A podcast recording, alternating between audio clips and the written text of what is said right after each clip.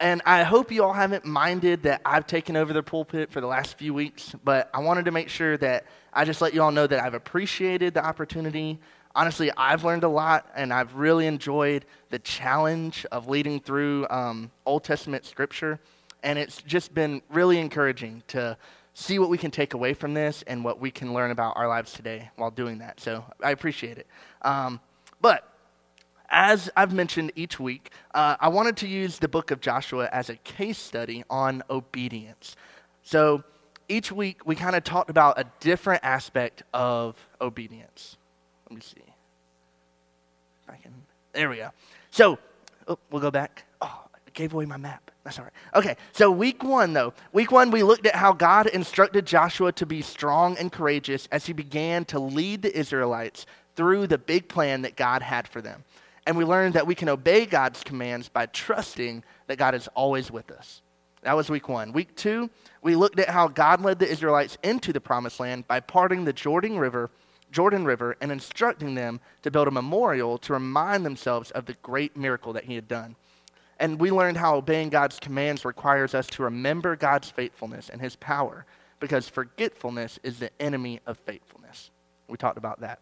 Then last week, week three, we looked at how just one man disobeying God's commands about the city of Jericho caused the Israelites to lose a very easy battle, and God's instructions on how to remove that from their midst. And so we learned that God takes our obedience seriously. He takes sin seriously. That sin is truly a big deal, but we also learned that God loves us enough to show us how to deal with that sin, right? And so now this week, we get to move on to a lesson that will close our time in Joshua. And ironically, even though we're looking at the book of Joshua, our final lesson is going to come from a guy named Caleb. So today we'll be looking, uh, we'll be taking a look at Joshua chapter 14, um, which I did not mark down the page of. So if somebody finds it, shout it out. So that's Joshua chapter 14.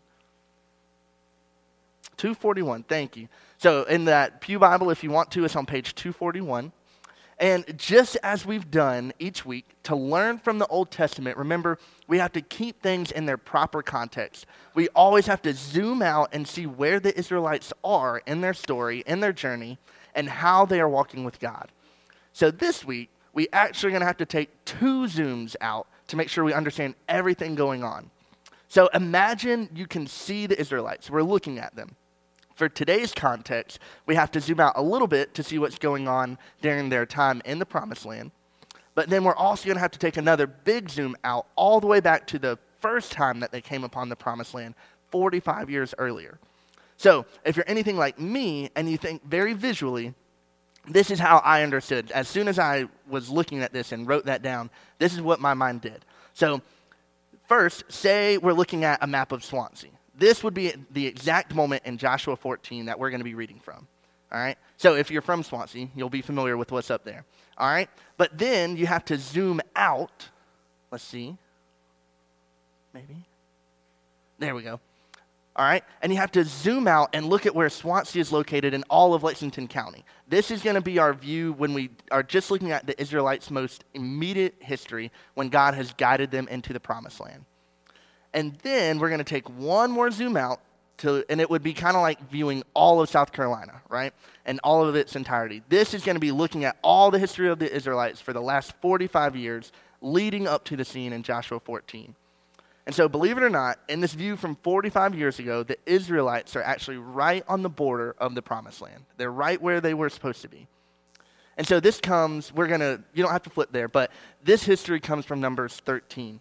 Some of us are probably pretty familiar with the story, but for us to understand exactly what's going to happen in Joshua 14, we have to understand what went down in Numbers first. So, Numbers 13 recounts the story of when God told Moses to send spies into the land of Canaan, which was the promised land.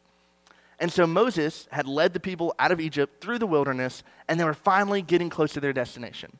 God told Moses to send spies, one from each tribe of Israel so 12 spies, and they went into, into the land and they wanted to come back with a report of what was there. And the report was supposed to be about the land, the people that lived there. Um, they needed to see if they were strong or if they were weak. They were supposed to look and see if there were few or many. And then they had to look at their cities and see if they were fortified, and look at the land to see if it was rich or poor, and look at their trees and come back. There was all kinds of things the spies were supposed to look for. And they had to bring back fruit from that land as well. And so among these 12 spies, of course, there was a young man named Caleb and another named Joshua. And so after their trip, they went, they spied, and they looked. After their trip, they returned and gave a report. Ten of the spies all reported that the people there were strong and the cities were strongly fortified. But the Bible tells us in Numbers 13 that Caleb stood out from the rest of them. It says, But Caleb quieted the people before Moses which I just want to stop there for just a second. At this point, Israel, the, the people of Israel, are huge. There's a lot. And somehow, Caleb quieted all of the people of Israel before Moses, which to me is just a huge feat in and of itself. But anyway, it said that he did that, and it says that he said, Let us go up at once and occupy it, for we are well able to overcome it. But the rest of the spies other than jo- uh, Joshua, they all continued to tell the people how hopeless it seemed to try and overtake the land. And at this point, Joshua and Caleb both begged the people not to rebel against God and trust God that He was going to be with them. But the people did not listen. And so, as punishment for their mistrust, for not obeying what God had told them was going to happen, they were destined to wander the wilderness for 40 years before they could actually enter the promised land. And so I wanted to zoom out and see this big moment in Israel's history because it shows us the type of man that Caleb is. The first in, this is the very first encounter you see of Caleb. So the first thing we see is a strong push to trust God. He urged the people to just trust God, to do what they were supposed to do. We see that he wanted the people to trust God first on his own. He stood out in front of all the people by himself and said, Hey, we can do this. And he did that by himself. But then he stepped out with Joshua, and then he begged them again and said, Please do not rebel against God. And so, in both of those instances, we see a strong faith that he has in the Word of God, that he fully trusts God in the face of crazy, unlikely odds. And so, when it seemed completely impossible for Israel to move in and overtake the land, Caleb was one of the only ones that had faith in the promise of God that he would be with them. And so, not just that, it's the fact that he also had enough faith to go against 10 other spies, and that he had enough faith to go against an entire rest of the country. When almost everyone else he knew wanted to rebel against God, he stood firm in his convictions. He remained faithful. And we need to remember that about Caleb because in just a moment, when we turn to Joshua 14, we're going to see more about Caleb, and it's going to influence what we're seeing. So now, that was when that was like looking at all of South Carolina, right? So now we're going to zoom back in one time to look at the more immediate story of Israel in the book of Joshua that we've talked about a little bit. So as we move in to look at chapter 14, when we're looking at like the county of Lexington, that's where we're at right now. We have to see where the Israelites are now. In the book of Joshua, remember God has now led the people into the promised land. They've crossed the Jordan River and they have begun conquering the land. He caused the uh, walls of Jericho to fall down. He split that river for them to get into it. And then he caused the walls of Jericho to crumble after the people were just shouting. And even in moments of defeat, like what we looked at last week, God still makes it evident that things are only moving forward by His power and His might. And so now we're going to be picking up at a time where Joshua has led the Israelites through numerous victories at this point in chapter 14, there is still land that needs to be conquered, but enough has been taken that now it's time to start dividing the land up amongst the tribes. They're at a strong enough point where God has stopped Joshua's battle campaign and he's instructed them to start divvying up the land amongst the tribes, amongst the people. All right?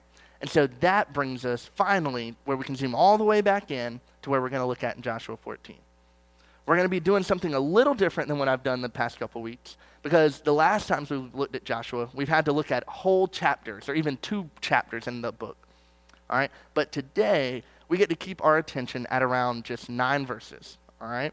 So let's go ahead. We're going to look at Joshua 14, and we're just going to read verses 6 through 14. So I'll start. Then the people of Judah came to Joshua at Gilgal, and Caleb, the son of Jephunneh the Kenizzite, said to him, You know what the Lord said to Moses, the man of God, in Kadesh Barnea concerning you and me. I was forty years old when Moses, the servant of the Lord, sent me from Kadesh Barnea to spy out the land. And I brought him word again as it was in my heart. But my brothers who went up with me made the heart of the people melt. Yet I wholly followed the Lord my God. And Moses swore on that day, saying, Surely the land on which your foot has trodden shall be an inheritance for you and your children forever, because you have wholly followed the Lord my God. And now, behold, the Lord has kept me alive, just as he said, these 45 years since the time the Lord has spoke this word to Moses, while Israel walked in the wilderness. And now, behold, I am th- this day 85 years old. I am still as strong today as I was in the day of Moses sent me. My strength now is my strength was then, for war and for coming and for going. So now give me this hill country where the Lord has spoken on that day. For you heard on that day how the Anakim were there, with great fortified cities. It may be that the Lord will be with me, and I shall drive them out just as the Lord said. Then Joshua blessed him, and he gave Hebron to Caleb the son of Jephunneh for an inheritance. Therefore, Hebron became the inheritance of Caleb the son of Jephunneh the Kenizzite to this day because he wholly followed the Lord, the God of Israel. So I'll pause for a second. Let's pray real quick and we'll jump in. Dear God, thank you for today. Thank you for this uh, word that we have here in Joshua. Thank you that we can still learn from these old stories and we can still see what they have to do with our lives today. I pray that you would be with us, help us just to stay in your truth, help my words to be your words, and just help us direct our hearts towards you, God. And we love you so much. Amen. All right, so we see here Caleb is requesting the inheritance he was promised because of his faithfulness back when he was a spy. Throughout the passage, we see Caleb refer to the anchor of faith, which is God's promise. Verse 9 showed us that promise. That's where it's at. In fact, there was five times in the passage that Caleb refers back to this promise from God. In verse 6, 9, 10, and twice in verse 12, if you want to look at it. It's there he keeps referring back to what the Lord said. And so his request for his inheritance is nothing but what God has promised him. He's not asking for more than he's supposed to receive, it's just what God had promised him. And that right there is an exemplar for faith. That's how faith works it pleads God's promises and it anchors itself on God's word. And we see here how faith is acting towards that word. Caleb may seem overconfident or maybe greedy to some of us in some sense when we look at this, but I feel confident in saying that is not the case here. Caleb is faithfully taking action on the promise he knows that God has given him. And his faith is genuine. Once again, he is willing to take action on what he knows what God has said, just like he was back whenever he was a spy. Just like earlier, when he was in Canaan, he was willing to trust that God would deliver them the land despite it looking impossible. And so again, we see Caleb 45 years later. He's again willing to trust that God would deliver on his promise, even if he was old and the land was still run by enemies. His faith is genuine. We forget that a lot of times we're not called to have huge faith, we're called to have genuine faith, right? Remember what Jesus said in the Gospel of Luke um, it says, The apostle said to the Lord, Increase our faith. And the Lord said, If you have faith like the grain of a mustard seed, you could say to this mulberry tree, Be uprooted and planted in the sea, and it would obey you. So our faith doesn't have to be huge, it just has to be real. And one author put it this way he said, It's not so much great faith in God that is required as a faith in a great God. So let me say that again. It's not so much that we need great faith in God, it's just that we need faith in a great God. And that's what we have. We have a great God. So if we have faith in that, that's what we're supposed to see. And we see this is the actions of Caleb here. We see what's going on.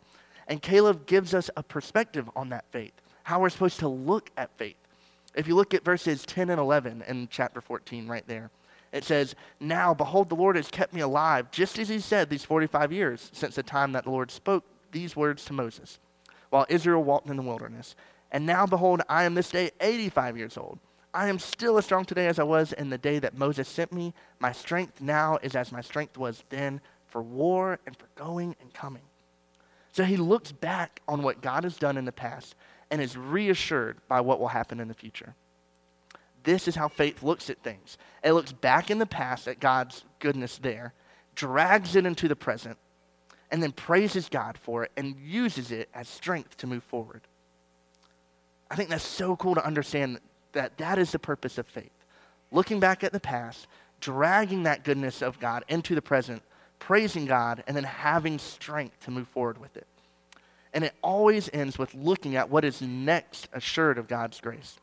For Caleb, he was able to look back at all the miraculous acts that God provided for the people of Israel. So the manna from the sky, the being led by clouds, being led by fire, splitting the Red Sea, splitting the Jordan River, um, making the walls of Jericho fall down. He had all these miraculous acts to look back on. But we can look back at those as well. But our strongest moment of God's grace that we get to look back on that Caleb did not have is that we get to move forward knowing that there was a sacrifice from Jesus Christ.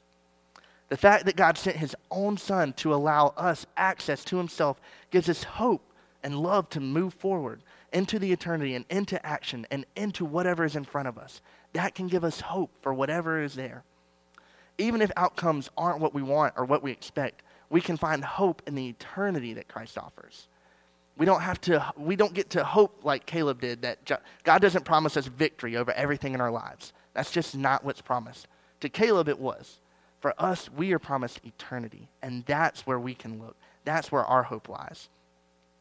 Excuse me. And so the fact that God sent his son to allow us that gives us so much hope. And so verse 12 shows us the energy that Caleb had based on his faith. He refers to the Anakim. If you're looking at verse 12, he says the Anakim that are in the land. So back in the story from the first time they were there, back being in Canaan, there were reports of Anakim being in control of part of the land that were there was there. And the people were scared because the anakim were these huge people and uh, they just seemed really really scary. And so they are still there. He's saying the anakim are still there. So caleb is here asking for his inheritance where those exact people are staying. He knows exactly what's going on. He knows that there are people there that are going to try to defend the land but he's able to trust in god He's not rebuffed by something that looks scary to human eyes. This is exactly what made him stand out in front of all of the Israelites. Sorry. He didn't stand out because he was an optimist, while the rest of the Israelites were realists. Back when he was a spy, it wasn't that he was just optimistic and everybody was else like, nah, that's just not realistic. We can't do that. He stood out because he was a believer in God's word, while the rest of the Israelites refused to be. The sheer difficulty of the task gave Caleb energy to move forward because it was an opportunity to trust in his father. He knew that it was going to be hard. Those Anakim, whatever they were, strong enemies, he was looking forward to that. That gave him energy to move forward because he knew he could trust in his father. And so we see how throughout Caleb's life, he trusted in God's word. He was obedient to God by having a life that showed faithfulness from the time he was 40 all the way to 85. He's showing that nothing changed. He had a long life of faithfulness. These are the only stories that we know about Caleb from the Bible. We know the first one when he was 40, and we know this one now. But we know his faithfulness was strong at both ends. And he never backed away from what God promised, he held on to it. And that is the goal that we can all strive for, a direction we can all try to point our lives in to live obediently to God by living a life of faithfulness. That's what Caleb shows us. And so, learning from Caleb, we understand that obedience means a life of faithfulness, a life filled with trusting God, holding on to God's promises, and truly committing to God's commandments because of that trust. So, if we're to be faithful in all that we do, we have to follow God's commands. We have to be willing to do that, just like Caleb was. When we look at Caleb for inspiration, He's an example of knowing God's promises and fully committing to following his word. And we can look at his life and see that he was, above everything else, concerned with what the, his Lord said and fully dedicated to making sure he was living that out. That is what made him stand out compared to all the other Israelites. He gives us a goal to shoot for, a goal to point our lives in. And it should give us pause in our own lives whenever I say that. Are we fully dedicated and making sure we are following God's commands? Are we concerned with trusting in what our Lord says about everything else? Does our life show that fact? Do our lives match up with what we see in Caleb's? What kinds of things does that mean people should be able to see in our lives? What kind of things should we be able to reflect on in our lives and see that shows God as our priority, just like Caleb? For him, it meant trusting that God was with them and moving forward in confidence to take over the promised land just while they were being commanded, just like they were being commanded to do. For us, our commands are a little different. We're not commanded to take over lands and move into fortified cities, but we do have other commandments we are commanded to do things that will clearly show whether or not we value God's word or not. And get ready because I intend to really challenge us all right now and possibly step on some people's toes, including my own, by the way. So get ready, all right? One of the things that we are called to do is to pray. We are called to prayer, it is a commandment. All over Scripture, we are commanded to pray. 1 Thessalonians 5 16 through 18, it says, Rejoice always, pray without ceasing, giving, give thanks in all circumstances, for this is the will of God and Christ Jesus for you. We have to pray without ceasing. That means a continuously uh, we continuously talk with God, and that should be going on in our lives every day. Not a day should go by, go by where we do not talk to God. And I'm talking to myself when I say these things too, not just you guys, I promise. But you, th- you have to think are there ever days where you forget to pray? What kind of priority does that reflect of God having in your life? Look at Mark um, and Matthew here. So we have Mark chapter 11, 25, and Matthew 6, 7 through 8. There's one word that I want us to pay attention to in these verses. So let's read them real quick. It says uh, in Mark, And whenever you stand praying, forgive. If you have anything against anyone, so that your Father also who is in heaven may forgive you your trespasses. And then Matthew 6, it says, And when you pray, do not heap up empty phrases as the Gentiles do, for they think that they will be heard for many, their many words. Do not be like them, for your Father knows what you need before you ask Him. So both of those verses start out with the same word or the same phrase when. Whenever you pray, when you pray. That means prayer is just an automatic, it's just assumed that we are praying. All right? If we are Christ follower, it is a given that we pray. And so, what is our prayer life like? Is it just automatic in our lives, like the Bible assumes it to be? This is one of those commands that shows what our life is focused on. And that's something hard to face sometimes. But another command that we have is fellowship. Again, all our scripture, we are commanded to be in fellowship with other believers to be living life and be in active ministry with them. Acts 2:42 sticks out in my mind when this topic comes up. It says, "And they devoted themselves to the apostles' teaching and the fellowship, to the breaking of bread and the prayers." This verse sticks out to me when this topic comes up because of Pastor Mark actually. Recently, when he took us through Acts, I don't know if you all remember that, but he really really tried to take us through that book as quickly as he could. He tried to cover as many verses as he could each week. And sometimes we argue with him about that, but he does. I've talked to him, he tries really, really hard. But I remember when he got to this verse, he told us he felt obligated to slow down and take a few weeks just to look at this one verse. And he took each of those four actions and took a week to break down what each of those meant.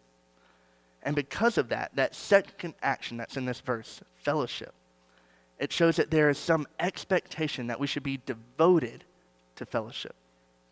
We should be devoted to living life with, uh, with our fellow brothers and sisters in Christ. Not that it should be on the back burner or take second tier to anything else in our lives. It should be a top priority. Again, in Hebrews, we see this commanded as well. This is one of my favorite verses, and I'll tell you why. Uh, it says, um, it's definitely one of my favorite in this topic. Let's read it real quick. It says, And let us consider how to stir up one another to love and good works, not neglecting to meet together, as is the habit of some, but encouraging one another, and all the more as you see the day drawing near. I love this verse. I love verse 24 especially. We should be stirring each other up to love and good works. That means we should be encouraging each other and building each other up in love. We should be challenging each other to do good works, to make those good actions that make us stand out to the rest of the world. That's what stir up means. We, if we just sit stagnant and we don't challenge and we don't talk and we don't do anything, we're just calm. We should be stirring each other up to get that stuff done. And verse 25 tells us that we should not be neglecting meeting together. So, yes, this fully means that we should be attending church. We should be here. All of you are here on Sunday morning, so I'm preaching to the choir on that one. But that is a great starting point for being devoted to fellowship. This is a great place for us to work together and get to know each other and work in ministry together. But fellowship is more than just the church building where we see each other, it's more than that. Fellowship means living life together, even outside of these walls, outside of Sunday and Wednesday. We have so many calls to live life together. That's a Greek word that um, a lot of theologians bring up is that word uh, koinonia. It means fellowship. And that is just wrapped up in the idea of living life together with God. God is involved, people are involved. You just can't do it on your own. And First John has another command here. In 1 John 4:12 it says, "No one has ever seen God. If we love one another, God abides in us and his love is perfected in us." So First John has a lot to say on this topic honestly, but I wanted to point out that loving each other is the meter test for us to see if God abides in us. First John is filled with all kinds of tests for us to look back on our own lives. And for this one, it says if we're truly devoted and following God, we will know that God abides in us and is perfecting love in us if we love each other. That is a requirement. That's how we know if God is in us, if we're loving each other. So, how can we love each other if we're not in fellowship with each other? So I told you I'd be stepping on some of your toes, right? Is anyone uncomfortable yet? No? All right, if you're not, I've got one more. Make you, might make you comfortable again. All right, so the next one is we're also commanded to be in God's Word. This one is very basic, but it's one that we have a hard time with. So I'll start with 2 Timothy 3 16 through 17. It's such a strong verse that advocates for reading the scriptures. This is what it says all scripture is breathed out by God and profitable for teaching, for reproof, for correction, and for training in righteousness, that the man of God may be complete, equipped for every good work. We see that here that all the Bible is breathed out by God. All of it is beneficial for us.